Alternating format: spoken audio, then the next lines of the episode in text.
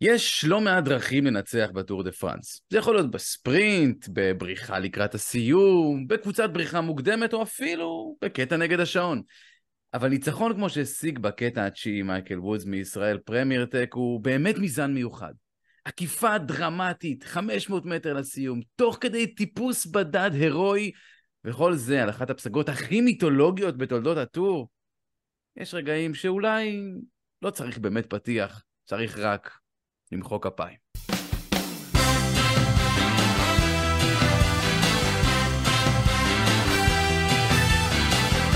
אז ברוכים הבאים לפודקאסט של שוונג, אנחנו כרגיל עם סיכום יומי לטור כאן בפוד וגם באתר שוונג כמובן. תודה רבה לשותפים שלנו לפרויקט הזה שנותנים צבע גם לטור דה פרנס, בי ג'י קריל אלפיים, בזמן שהריהוט, הטלוויזיה והסלון כבר התחלפו, הצבע יישאר, גם הצבע הכחול לבן כתום על השביל ישראל של מייק וודס. גיא ניב, שלום.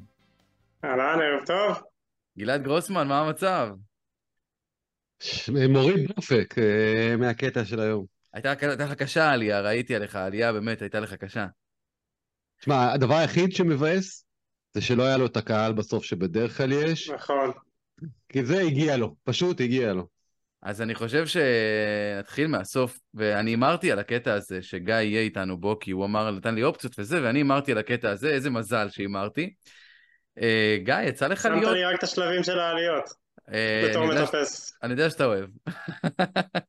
יודע צדיק נפש עלייתו, מה שנקרא. כן, אבל, אבל רגע, בוא נתחיל באמת מהסוף. גיא, יצא לך להיות שם, בשני הניצחונות הקודמים של הקבוצה הישראלית בטור. בוא תנסה להכניס אותנו למה... וואו. קורה עכשיו באוטובוס של הקבוצה הישראלית. אופוריה מטורפת. אני מהספה בבית הייתי בהתרגשות ובשמחה, אז באוטובוס הקבוצה ובערב כשמייק יגיע למסעית האוכל עם הרוכבים, ייפתחו שם כמה בקבוקי שמפניה וירססו אותו טוב. אני בטוח שהם חוגגים, והם גם קיבלו יום מנוחה למחרת, ככה שהם באמת יכולים לחגוג. גיום היה שם איתו בכל החלק הראשון, נתן את העבודה שלו. אני משוכנע שבמחנה של ישראל פרמייר טק שמחה, שמחה ענקית היום.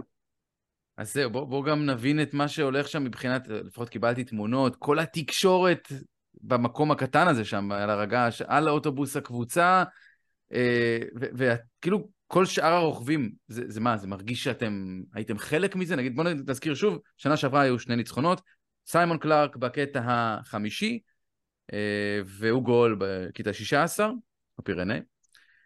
אז באמת, תן לנו את המבט, מנקודת מבט של רוכב אחר בקבוצה דווקא. תראה, יש ניצחונות שאתה שותף אליהם גם כדומסטיק, ואז זו תחושה באמת מדהימה. בשני הניצחונות, גם של סיימון קלארק וגם של הוגו אול, שהייתי חלק מהקבוצה שהייתה שם, אתה יודע, להגיד לך שהרגשתי חלק ב-מאה אחוז, התשובה היא לא, אבל השמחה היא אותה שמחה, אולי, לא, היא לא אותה שמחה, כשאתה באמת לוקח חלק פעיל בעזרה, אז השמחה היא קצת יותר גדולה, אבל השמחה היא מדהימה, אני עדיין לא אשכח את הרגע שהודיעו באוזנייה ש... שסיימון קלארק ניצח את השלב הראשון, הייתי ליד הרכב קבוצה האחורי יותר, ניקי סורנסון, וכל הזמן קיבלנו עדכונים, ו... צעקות השמחה שיצאו לשנינו זה מחזה שאני לא אשכח לנצח. תשמע, גיום היה חלק שם, וזה זה משתנה.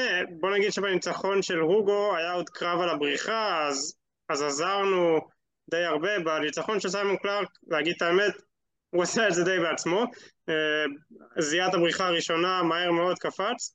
אבל uh, זה קבוצה והם היו שם, ומספיק שקריס ניילנס בימים הקודמים היה זה שהיה יותר אקטיבי ודאג ל- לייצג את הקבוצה מקדימה, ושמרו את מייק, שמרו את מייק, זה גם חלק. זה שהוא לא עזר ספציפית היום, um, לא אומר שהוא לא עזר בימים הקודמים, וזה גם משפיע. חוץ מזה שאני מודה שלא ראיתי את השעה, שעה וחצי הראשונה, אז אני לא יודע כמה קרב היה על הבריחה, ואולי שם כן החבר'ה לקחו חלק פעיל, אז זה ניצחון וזה ניצחון קבוצתי.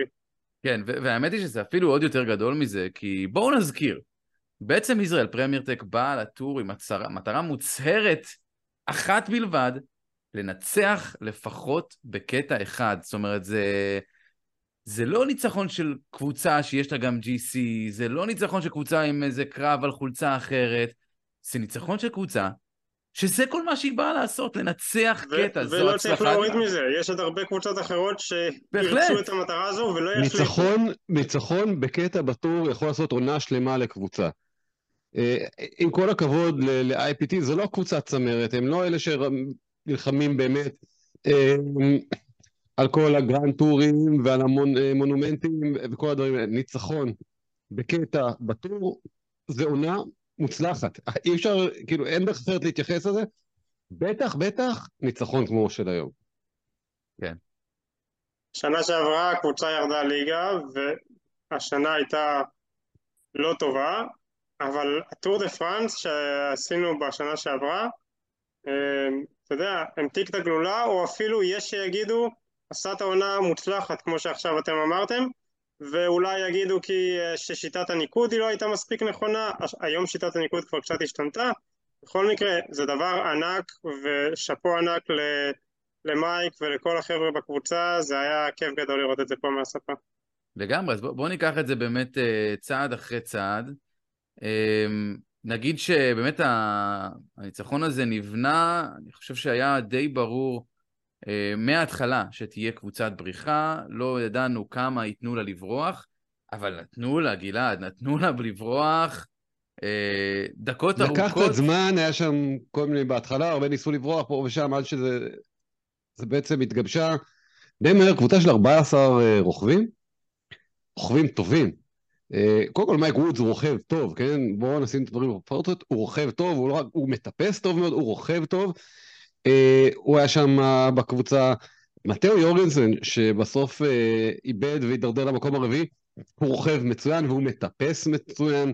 uh, מתאו מוריץ' הוא רוכב פנטסטי, יש לו ניצחונות גדולים בקריירה. בוא, לובש, uh, גם לובש החולצה המנוקדת, uh, נילסן פאולס. פאולס. כן, קבוצה, קבוצה בריחה טובה, והיום גם uh, החליטו לתת להם לברוח, מה שלא ראינו עד עכשיו העונה, ובאמת מאוד מאוד מהר זה הגיע ל-שש עשרה דקות גם בסי, משהו כזה. כן, הפער היה פתאום דקה, פתאום שתיים, בום, שש עשרה. נתנו להם לברוח, ברור.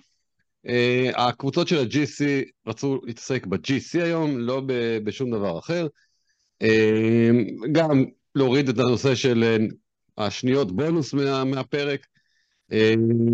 אז ראינו באמת קבוצת בריחה גדולה, איכותית, שנתנו לה לצאת.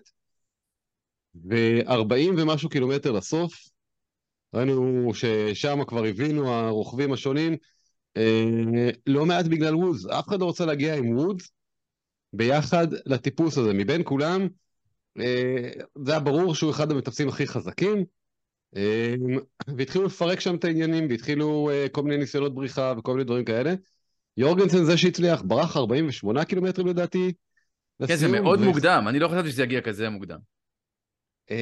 אם אתה רוצה לפתוח פער, אתה צריך לפתוח פער. אם אתה לא חושב שאתה יכול לנצח בטיפוס, אתה צריך לפתוח את הפער איפה שאתה יכול. וראינו את מוריס שפותח את הפער בירידות, ששם הוא מעולה. ובאמת, הגיעו שם כבר למרגלות ההר, בקטע הראשון. ליורגנסון היה איזושהי דקה על שלושה רוכבים, על מוריץ' ונילסן פאולס ורוכב נוסף ש... שעקף אותו שם לקראת הסוף, ובעצם הקבוצה של וודס הייתה בערך שתי דקות אחרי שהם הגיעו, והיה נראה שהם קצת מחוץ למשחק בגלל הקדר של הרוכבים מקדימה, רוכבים טובים, לא, זה לא שהשלושה ספרינטרים מקדימה והמטפסים יודעים שדקה שתיים קטן עליהם. אז בוא, פה אני אעצור אותך, אנחנו רואים את זה הרבה פעמים ב-ג'י סי, שמגיעים כמה דקות אחרי לתחילת הטיפוס, כי הם יודעים שהם יסגרו את הפער הזה. זה לא היה המקרה היום. אז בוא אני אעצור אותך ואני אשאל את גיא, שרחב לצד וודס תקופה, שנתיים לדעתי, ספר לנו עליו כרוכב.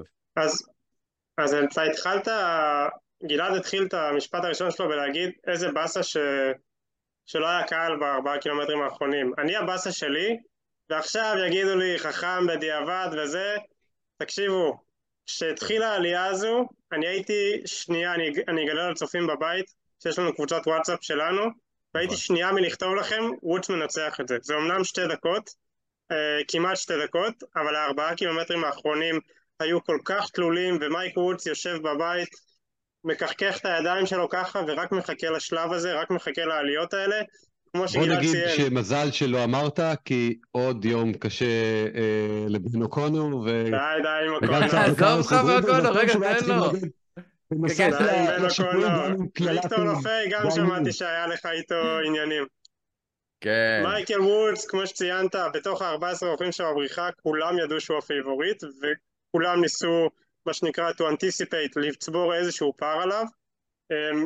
לשמחתי הרבה, מתישהו ראיתי את ויקטור קמפרנז מושך שם, נזכיר, העלייה הייתה ברוח פנים, איכשהו זה בא לטובתו של וודס, אבל כשוודס התחיל את העלייה ברק שתי דקות פער, הוא חיכה לארבעה קילומטרים האחרונים, והוא ידע טוב מאוד, תסתכלו על הקלאסיקות של הארדנס, של ליאז', של פלאש, הוא מחכה לשיפועים האלה, זה בדיוק סוג העליות שמתאים לו, ואני בטוח שהוא היה מלא ביטחון, שהוא יסגור את זה, וזה מה שהוא עשה, וברמה האישית, אם שאלת אותי עליו, אז מייק וודס, בן אדם באמת באמת מיוחד, עבר, התחיל לרכב על אופניים בגיל מאוד מאוד מאוחר, עבר מענף הריצה, ככה שזה בדיוק ריצה של שמונה מאות מטר היה... כן, שמונה מאות ו-אלף וחמש מאות, שמונה מאות ואלף וחמש מאות. כן, זה בדיוק, בדיוק זה, זה השיפועים האלה, הוא עד היום משלב ריצות בשגרת האימונים שלו. הופ, איבדנו את גל. אחד הרוכבים בודדים שממש יכול לעשות אימונים, אימוני אינטרוולים בריצה, תוך... שומעים אותי? כן, עכשיו כן. שומעים, כן. אימוני אינטרוולים בריצה, תוך כדי עונת הרכיבה, משהו שמאוד מאוד נדיר לראות אצל רוכבי אופניים, וזה רק בגלל העבר שלו. אתה יודע, כבר בשנים האחרונות של הקריירה שלו, אבל הוא... הוא חיכה לניצחון הזה בטור, זה היה חסר לו, לדעתי עוד שנה, שנתיים, גג שלוש, והוא יתלה את האופניים, את הנעליים, אבל איזה כיף שהוא הצליח לסמן וי גם על המטרה הזו. זהו, אולי חשוב להגיד. היה תענוג לראות אותו, מצמצם את הפער הזה, פתאום, לא ראינו, לא שמענו, פתאום הוא צד שם מאחורה, ראינו אותו פתאום צד שם מאחורה של המצלמה, ככה אחריהם, ולאט לאט מתקדם, לאט לאט עוקף אחד, ועוד אחד, ועוד אחד, והמטרים מצטמצמים, והשניות מצטמצמים, ופתאום חמש מאות מטר לסיום, והוא הגיע אל יורגנסן, נח איזה חמש שניות אחריו, ואז פשוט ברח לו, ולא היה סיכוי. איך, איך זה מרגיש? אני הייתי נורא שמח לשמוע. ארבעה קילומטרים האחרונים האלה. בשיפועים כל כך, כל כך תלולים. מבין שלושתנו אתה יודע הכי טוב. לא, למי? למייק וודס, מייק וודס מחכה לזה ובא לטרוף את הארבעה קילומטרים האלו. להרבה רוכבים בפלוטון, זה ארבעה קילומטרים סיוט שהם רק מחכים שהם ייגמרו. אבל למטפסים, בטח למטפסים שאוהבים את השיפועים התלולים, זה בדיוק מהרגעים שאתה מחכה להם, ואני משוכנע שבאוטובוס הקבוצה היום בבוקר, בשיחה שלפני המרוץ נאמר טוב מאוד חבר'ה, היום מייק בבריחה והיום חייבים להביא אותו לפיניש בעמדה של ניצחון, כי גם אם במקרה זה איכשהו היה שלב שמתפתח בלי בריחה ופלטון, גם מתוך אה, ה-ג'י סי הוא יכל לתת שם, אני לא יודע אם הוא היה מנצח את אה, פוגצ'אר ווינגרד, אבל זה בדיוק סוג העליות שלו.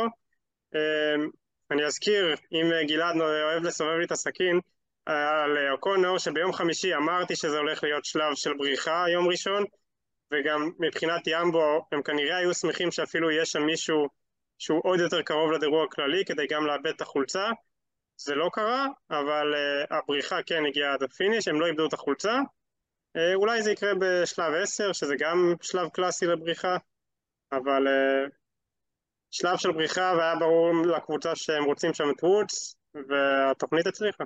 כן, ונזכיר שהוא בן שלושים ושש, זאת אומרת, זה לא, זה לא מקרה דרק ג'י שאף אחד לא ידע שהוא, שהוא יפרוץ, זה, זה, זה בחור מנוסה שמכירים אותו, ו, וגם... יש לו ניצחונות מק... בוולטה, כמדומני. כן, יש לו... בשלבים בוולטה. כן, ב-אלפיים שמונה עשרה ו-אלפיים עשרים, אה, מילאנו טורינו ניצח, זאת אומרת, זה, זה בחור... היה פשוט שם. אפשר לראות באמת בסוף שם, שהוא היה באיזשהו הילוך אחד או שניים יותר מהר מהחבר'ה האחרים. הוא פשוט באמת כתף אותם אחד אחד. עכשיו, בגלל שזה היה עלייה כל כך קשה וכל כך תלולה, זה הכל היה במין slow motion כזה. אבל באמת שהוא פשוט עשה את זה הרבה הרבה יותר מהר מהם, לקח שתי דקות וחצי בערך מיורגנסן בטיפוס הזה בסופו של דבר. כן. ויורגנסן הוא מטפס טוב. יורגנסן מטפס נהדר. דיברנו על שלב שמונה עשרה בפוד הקודם, בטור של אלפיים עשרים ושתיים, את העלייה האחרונה באותו שלב יצא לי לעשות בגלגל שלו, לדעתי הוא סיים מקום אחד לפניי, שלב שמונה עשרה אלפיים עשרים ושתיים. הדבר היחיד שחששתי לגבי מייק וולס כשהגענו לקילומטרים האחרונים, זה רק לגבי החום, הוא לא אוהב, הוא לא רוכב שכל כך מתמודד טוב עם החום, וכנראה שעבדו איתו על הפרוטוקול הזה כמו שצריך, והוא עשה את זה בצורה מושלמת. שנה שעברה במרוץ החד יומי על הוונטו, שהיה שבועיים לפני הטור, גם הוא היה הלידר שלנו שם, היה טמפרטורות מאוד מאוד חמות, ובעלייה האחרונה הוא פשוט עשה רוורס.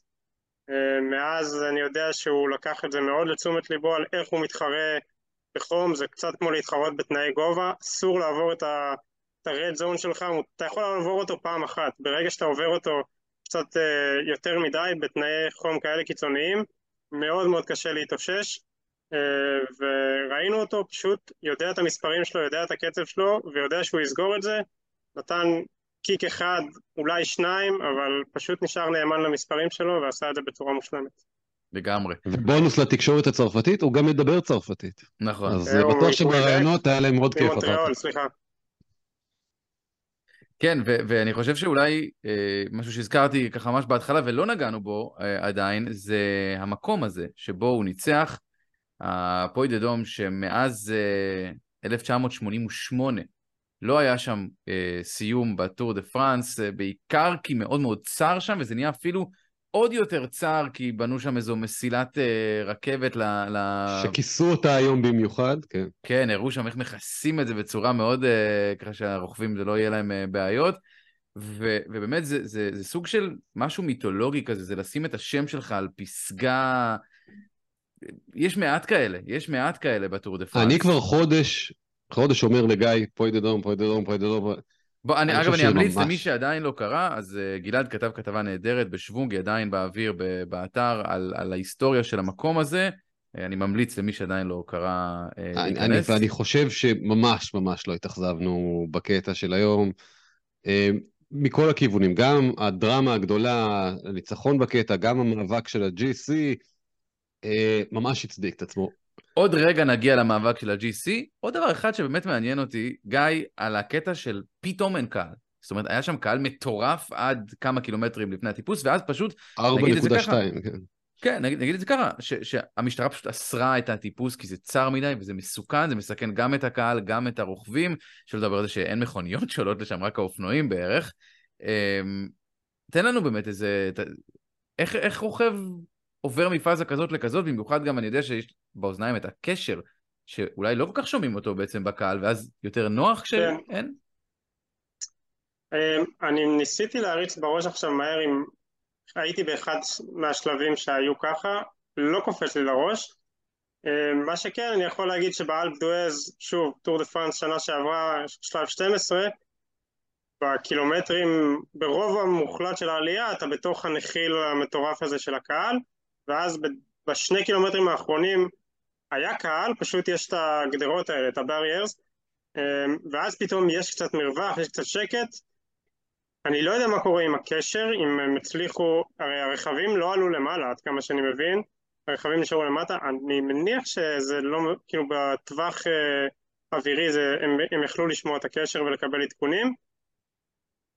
לא יודע, אני מאוד נהניתי מהקהל, מצד שני כשאתה בא להתחרות בפול גז מקדימה, זה גם יותר נחמד שיש לך רגע איזשהו ספייס.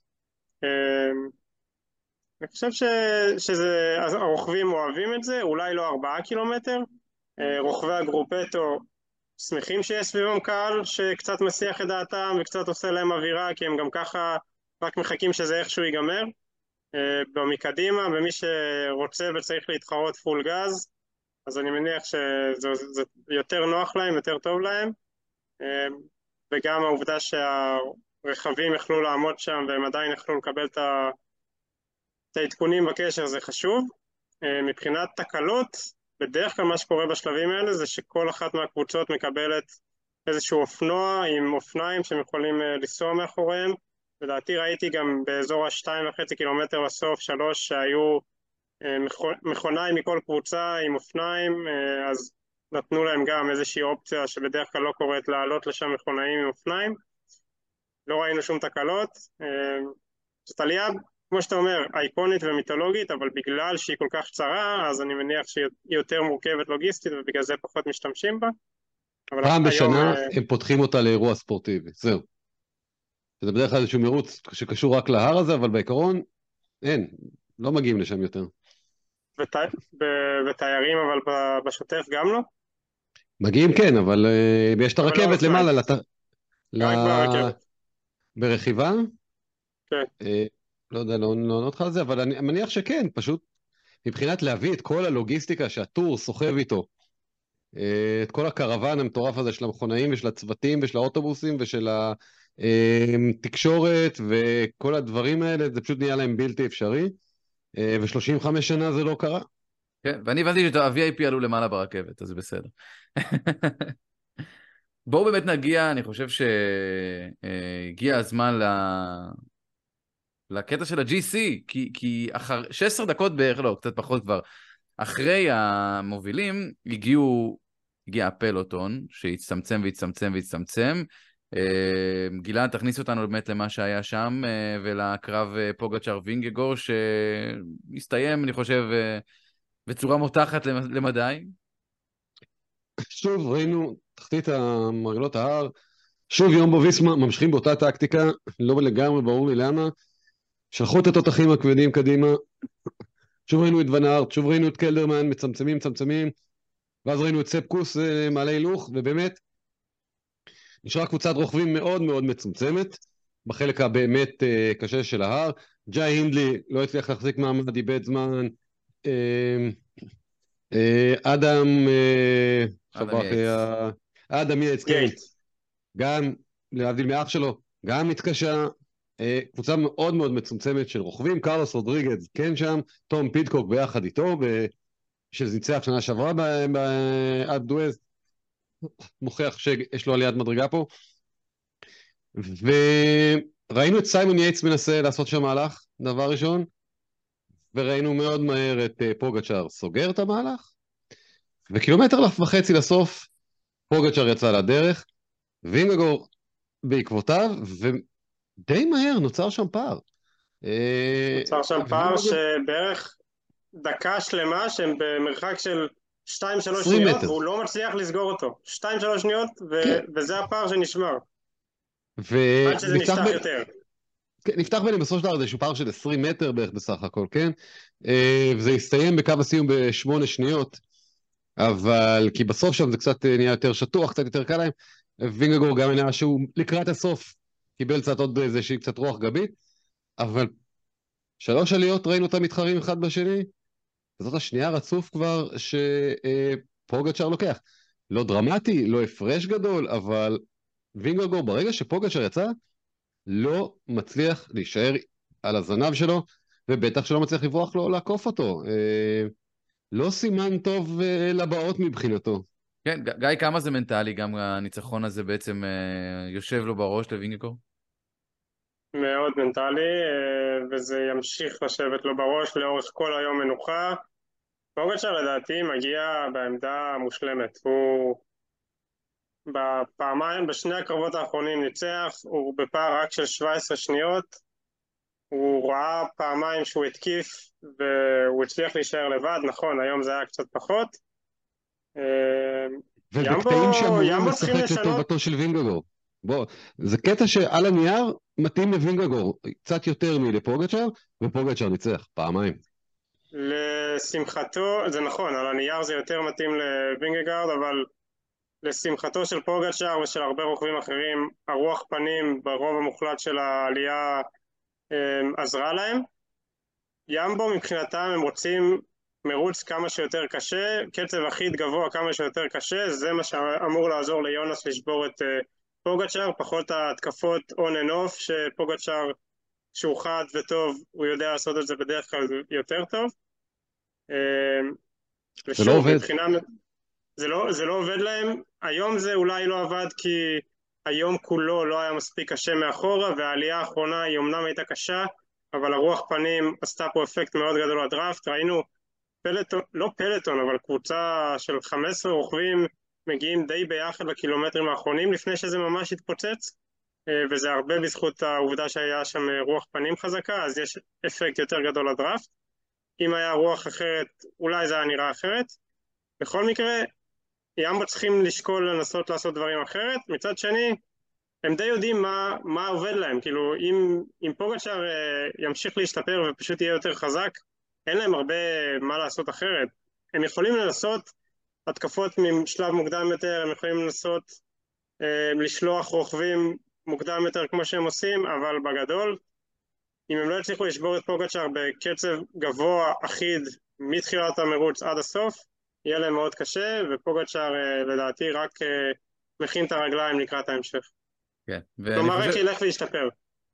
כן, ואני חושב שזה הזמן לדבר על זה שמחר יש יום מנוחה. אגב, זה גם יום מנוחה לפודקאסט, לא, לא תהיה פרק מחר, אבל נראה לי שזה משהו שמאוד מעניין, אותי לפחות, זה, גיא, מה המשמעות של היום מנוחה הזה, כמה הרוכבים צריכים אותו, ומה הם עושים ביום הזה?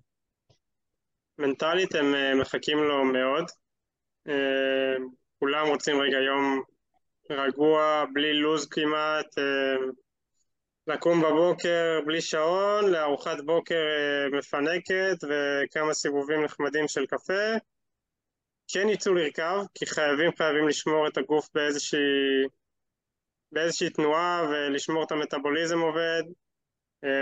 אני אפתיע אולי הרבה מכם, יש הרבה רוכבים שגם יעשו כמה אינטרוולים באותו יום, כדי אפילו, יש רוכבים שיום שאתה לא רוכב בכלל, או רק רוכב שעה ממש קל, מחבא אותם, ואז יום למחרת, מאוד מאוד קשה להתניע. עכשיו, אם היית אומר לי ששלב עשר, שלב של מאה שבעים עד מאה שמונים קילומטר, פלט לגמרי, שאמור להיות יום רגוע, אז הייתי אומר לך, אולי יהיו כמה רוכבים שיקחו את, ה... את היום מנוחה, וממש רגוע, אבל בגלל ששלב עשר, מתחיל לתוך עלייה, הרבה מאוד רוכבים יחששו מה...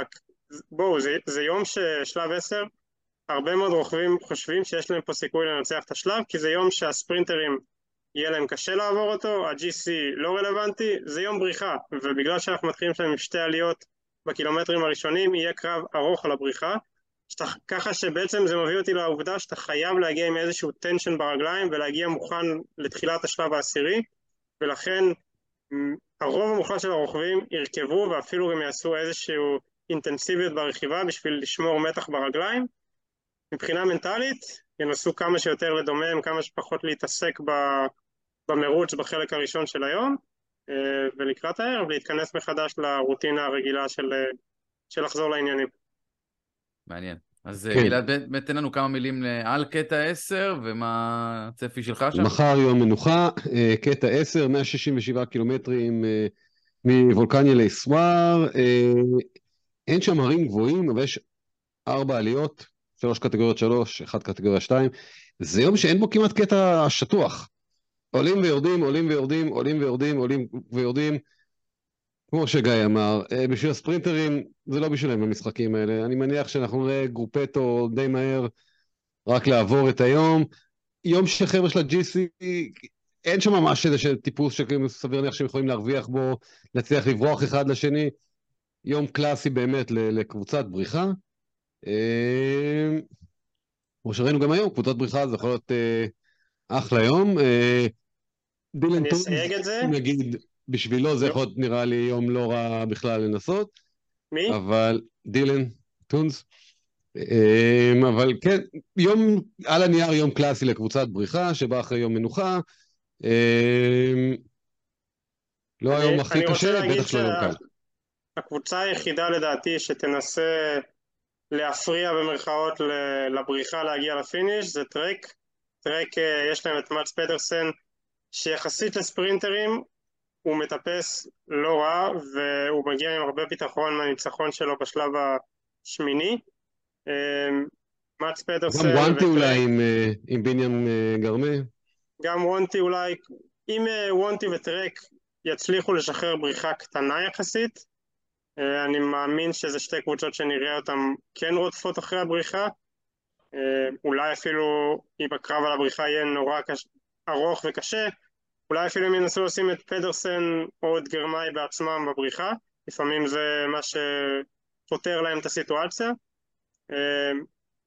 יום של בריחה, או, או פדרסן וגרמאי שינסו להפתיע שם.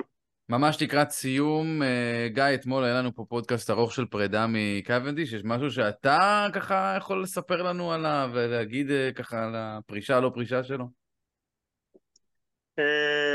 מבאס מאוד שהתמונות שקיבלנו אתמול, העדכונים שקיבלנו אתמול, לא יצא לי להתחרות איתו הרבה, אני כן זוכר, המרוץ, אני זוכר את המרוץ הראשון שעשיתי איתו, זה היה בשנת אלפיים שמונה עשרה, טור סלובניה, הוא היה שם בשנים ממש לא טובות. דיסוננס ענק בין האיש הנחמד שהוא מחוץ לאופניים לבין המשוגע שהוא על האופניים. ככה זה ההתרשמות שלי ממנו. ומה שעוד ההתרשמות שלי זה ש... never say never. אני עוד לא, לא משוכנע שככה הוא רוצה לחתום את הפרק הזה. נכון שהוא כבר התכוונן וכל התוכניות המשפחתיות ובראש והוא כבר לגמרי בחוץ, דבר כזה לספורטאי ברמה שלו יכול לטרוף את הקלפים, ואם הוא מחליט שזה לא הדרך שהוא רוצה להיפרד במענף, אז, אז יכול להיות שעוד נראה את מרק קוונדיש. ואתה יודע, באמוציונליות אני אומר הלוואי, וגם אני יודע, אנחנו קראנו את הדיווחים היום וגם שמענו עוד כל מיני קולות, שעכשיו וינוקורוב יעשה הכל כדי להשאיר אותו לעוד שנה, אני חושב שהוא מבין את הכל. זה רוכב שעשה הכל כשהוא היה רוכב, כן, כולל כמה דברים שהוא לא היה אמור לעשות. כן, ואגב זה גם רוכב שנפצע בעצמו בצורה מאוד קשה וחזר מזה, אז אולי הוא יכול להגיד לו כמה מילים. גיא, ברשותך מילה, משפט לסיום על האירוע באמת חשוב שקרה היום? או, בבקשה, תן לי את הג'ירו נשים שלך. ון ולוטן. אנמיק ון ולוטן מנצחת בפעם השנייה ברציפות והרביעית בקריירה שלה בג'ירו דונה. גם בגיל ארבעים, בעונת הפרישה שלה, יש אולי רוכבת אחת היום בעולם שיכולה להתחרות בה, והיא לא הייתה בתחרות.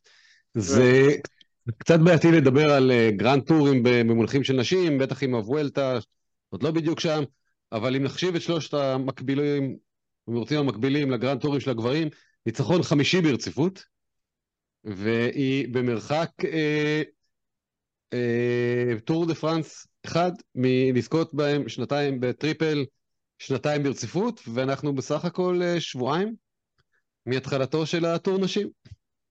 רק ששם כן. תהיה דמי וולרינג, וזה יהיה זה... מאוד מאוד קשה, אבל באמת, רוכבת שכנראה לא נראה כמותה עוד אי פעם. באמת, מרוץ מדהים. אנמיק ון ולוטן, בדור הנוכחי הגדולה מכולן, עברה את רף מאה ניצחונות השבוע, רוכבת שיכולה לעשות הכל, אולי אפילו יותר מדי, לעונת הפרישה, אני בספק אם היא תנצח את הטור נשים, יש שבועיים להתאושש, ו-אס די Works עם הרכב משני ביותר בג'ירו, צריך להגיד את זה, הקבוצה הכי דומיננטית השנה בסבב הנשים, עם דמי, דמי וולרינג, ש...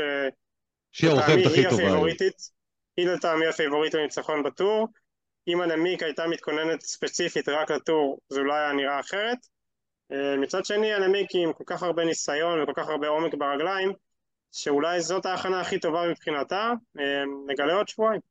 לגמרי. ורק כדי לסגור את הכל יפה, מתאו יורגנסן התראיין לפני כמה חודשים, דיברו על מוביסטאר, והוא אמר כמה שהוא לומד מאנמיק ון ולוטן, מהמקצועיות שלה ומלראות אותה רוכבת ואיך היא מתייחסת לכל דבר שהיא עושה, אגב, היא מצטרפת למחנות אימונים של הגברים במוביסטאר.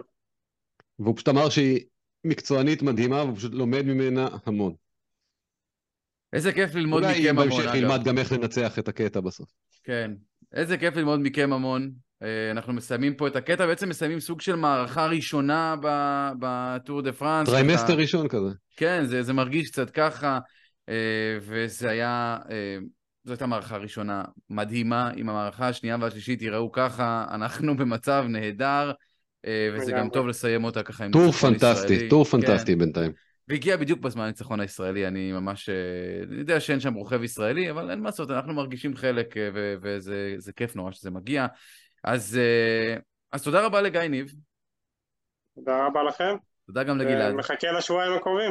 וואו, אתה עוד תהיה איתנו. כולנו, כן. לא נוותר לך, אתה תבוא אלינו שוב, ונגיד תודה גם, כמובן, למי שאיתנו בפרויקט הזה, שנותנים צבע גם לטור דה פרנס, ביג'י קריל אלפיים, ששמחים שהם איתנו. מחר אנחנו ננוח, מחרתיים נחזור. תודה רבה לכם, ושיהיה המשך טור מענה.